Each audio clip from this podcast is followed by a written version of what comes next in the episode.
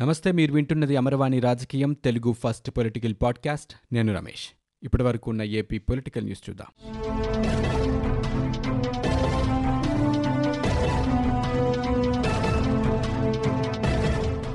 ఏపీలో కరోనా విజృంభణ కొనసాగుతోంది. రోజురోజుకు కేసుల సంఖ్య పెరుగుతోంది. తాజాగా మూడు వేల తొమ్మిది వందల అరవై మూడు కేసులు నమోదయ్యాయి. రాష్ట్రంలో ఒకే రోజు ఇంత ఎక్కువ మొత్తంలో కేసులు నమోదు కావడం ఇదే తొలిసారి. దీంతో రాష్ట్రంలో ఇప్పటివరకు నమోదైన కేసుల సంఖ్య నలభై నాలుగు వేల ఆరు వందల తొమ్మిదికి చేరింది. గడిచిన ఇరవై నాలుగు గంటల్లో కరోనా బారిన పడి యాభై రెండు మంది మృతి చెందగా ఇప్పటివరకు ఐదు వందల ఎనభై తొమ్మిది మంది ప్రాణాలు కోల్పోయినట్లు ప్రభుత్వం బులెటిన్ విడుదల చేసింది. తూర్పు గోదావరిలో పన్నెండు మంది గుంటూరు కృష్ణా జిల్లాల్లో ఎనిమిది అనంతపురంలో ఏడు పశ్చిమ గోదావరిలో ఐదు ప్రకాశంలో నాలుగు నెల్లూరులో మూడు విశాఖలో రెండు చిత్తూరు కడప విజయనగరం జిల్లాల్లో ఒక్కొక్కరు చొప్పున ప్రాణాలు కోల్పోయారు. వివిధ ఆసుపత్రుల్లో క్వారంటైన్ కేంద్రాల్లో ఇరవై రెండు వేల రెండు వందల అరవై మంది చికిత్స పొందుతున్నారు. ఇరవై ఒక్క వేల ఏడు వందల అరవై మూడు మంది కరోనా నుంచి కోలుకొని డిశ్చార్జ్ అయినట్లు ప్రభుత్వం బులెటిన్లో పేర్కొంది. మాజీ మంత్రి వివేకానందరెడ్డి హత్య కేసులో సీబీఐ విచారణ ప్రారంభించింది. ఏపీ హైకోర్టు ఆదేశాలతో సీబీఐ అధికారులు విచారణ మొదలుపెట్టారు. కడప ఎస్పీ కార్యాలయంలో ఎస్పీ అన్బురాజన్తో ఏడుగురు అధికారులు సమావేశమయ్యారు. రెండు వేల పంతొమ్మిది మార్చి పదిహేనున జరిగిన వివేకా హత్యపై వివరాలు అడిగి తెలుసుకున్నారు. అనంతరం పులివెందులకు వెళ్ళి క్షేత్రస్థాయిలో విచారణ చేపట్టారు. వివేకా హత్య కేసును సీబీఐ విచారణకు ఆదేశించాలని కోరుతూ ఆయన కుమార్తె సునీత హైకోర్టును ఆశ్రయించిన సంగతి తెలిసిందే. దీనిపై విచారణ చేపట్టి ధర్మాసనం నాలుగు నెలల ముందే ఈ కేసును సీబీఐకి అప్పగిస్తూ సంచలన తీర్పు వెల్లడించింది. హత్య జరిగి ఏడాది గడుస్తున్నా మిస్టరీ ఇంకా వీడలేదని అప్పట్లో వ్యాఖ్యానించింది.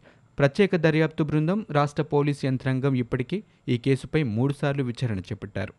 దాదాపు పదమూడు వందల మంది అనుమానితులను విచారించారు. అయినప్పటికీ హంతకులను గుర్తించలేదని హైకోర్టు ఆక్షేపించింది. కేసుపై విచారణ చేపట్టాలని సీబీఐని ఆదేశించింది. హత్యకు రాజకీయ కారణాల భూమి ఆస్తి తగాదాల అనే విషయాలను సిట్ తేల్చలేకపోయిందని చెబుతూ హత్య ఘటన ఆంధ్రప్రదేశ్కే పరిమితం కాదని ఇతర రాష్ట్రాల వ్యక్తుల జోక్యం కూడా ఉండొచ్చనే సందేహం హైకోర్టు వెలుగుచ్చింది ఇలాంటి కేసుల దర్యాప్తులో సమయం చాలా కీలకమైందని స్పష్టం చేసింది.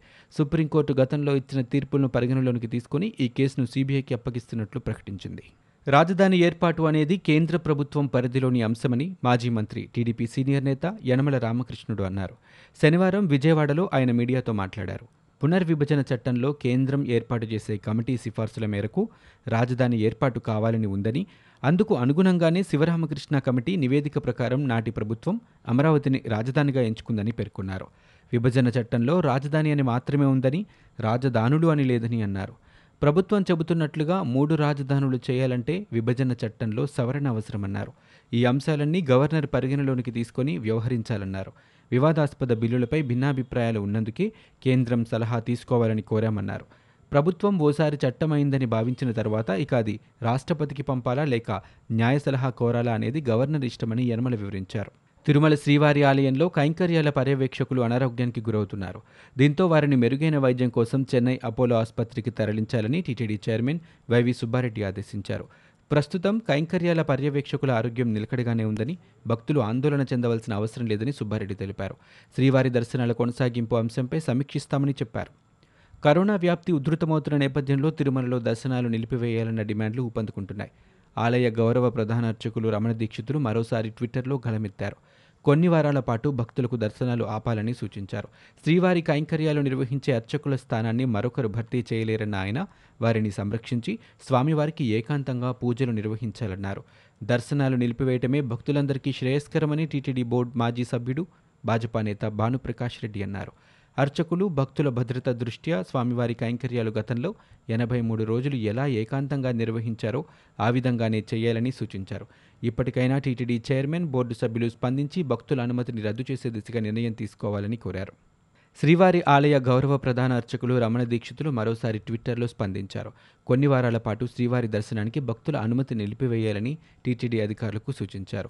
శ్రీవారికి కైంకర్యాలు నిర్వహించే అర్చకుల స్థానాన్ని మరొకరు భర్తీ చేయలేరని అర్చకులను సంరక్షించి స్వామివారికి పూజలు ఏకాంతంగా నిర్వహించాలని పేర్కొన్నారు. తిరుమల శ్రీవారి ఆలయంలో యాభై మంది అర్చకులు పనిచేస్తున్నారని వారిలో పదిహేను మంది కోవిడ్ బారిన పడినా టీటీడీ ఈవో అదనపు ఈవో శ్రీవారి దర్శనాలను ఆపడం లేదని టీటీడీ ఆగమ సలహా మండలి గౌరవాధ్యక్షుడు రమణ దీక్షితులు గురువారం ట్విట్టర్లో పేర్కొన్నారు. ఏపీలో వేధింపులు చట్టవిరుద్ధమైన అరెస్టులు జరుగుతున్నాయని టీడీపీ అధినేత చంద్రబాబు ఆరోపించారు. ఈ మేరకు గవర్నర్ బిశ్వభూషణ్ హరిచందన్కు లేఖ రాశారు. ప్రాథమిక హక్కుల పునరుద్ధరణ పరిరక్షణ కోసం లేఖలో ప్రస్తావించారు. చట్టవిరుద్ధమైన అరెస్టులు అక్రమ నిర్బంధాలు పెరిగిపోయాయని లేఖలో పేర్కొన్నారు. భారత రాజ్యాంగంలోని ఆర్టికల్ పంతొమ్మిదిని యథేచ్ఛగా ఉల్లంఘిస్తున్నారని మాట్లాడే హక్కు భావ ప్రకటన స్వేచ్ఛను అధికార పార్టీ హరించేస్తోందన్నారు. సోషల్ మీడియా వేదికగా పోలీసులు అనాగరిక ధోరణితో వ్యవహరిస్తున్నారని చంద్రబాబు తన లేఖలో పేర్కొన్నారు.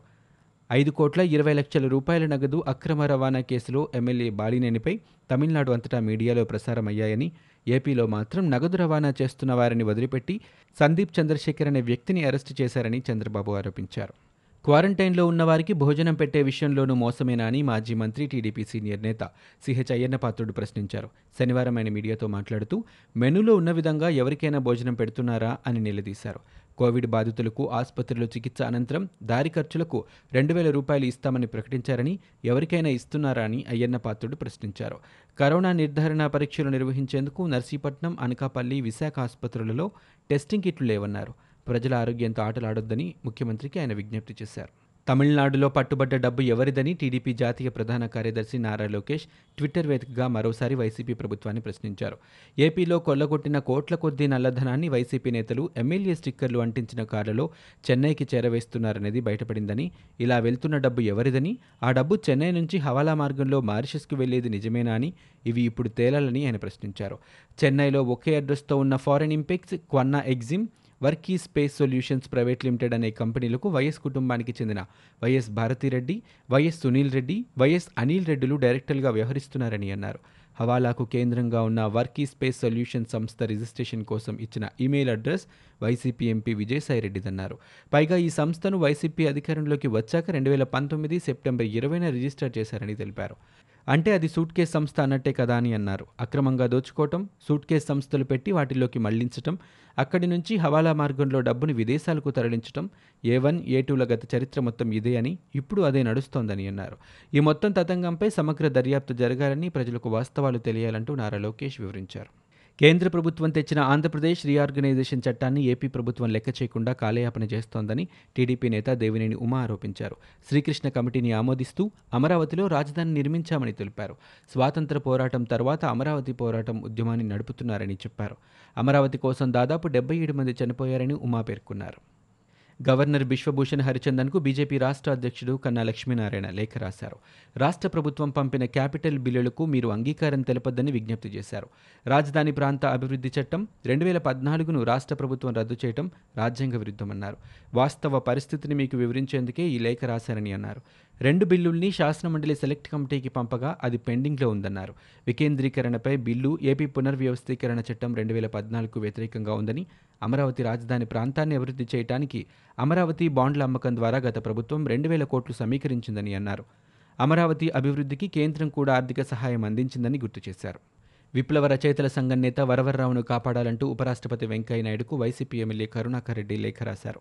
ఎమర్జెన్సీ సమయంలో వరవర్రావుతో తనకున్న అనుబంధాన్ని లేఖలో గుర్తు చేశారు. ఎంతో బరువెక్కిన హృదయంతో రాసినట్లు అనిపిస్తున్నా ఈ లేఖ ఎవరినైనా కదిలించేలా ఉందని వరవర్రావు నిర్బంధం అనారోగ్యం గురించి మీకు తెలిసే ఉంటుందని అనారోగ్యంతో ఆసుపత్రిలో ఆయన బందీగా ఉన్నారంటే హృదయం చెమ్మగిల్లుతోందన్నారు మూడు రాజధానుల బిల్లుల వ్యవహారం శుక్రవారం నుంచి మీడియా సోషల్ మీడియాలో హాట్ టాపిక్గా మారింది. దీనిపై టీడీపీ ఎమ్మెల్సీ రాజేంద్ర ప్రసాద్ స్పందించారు.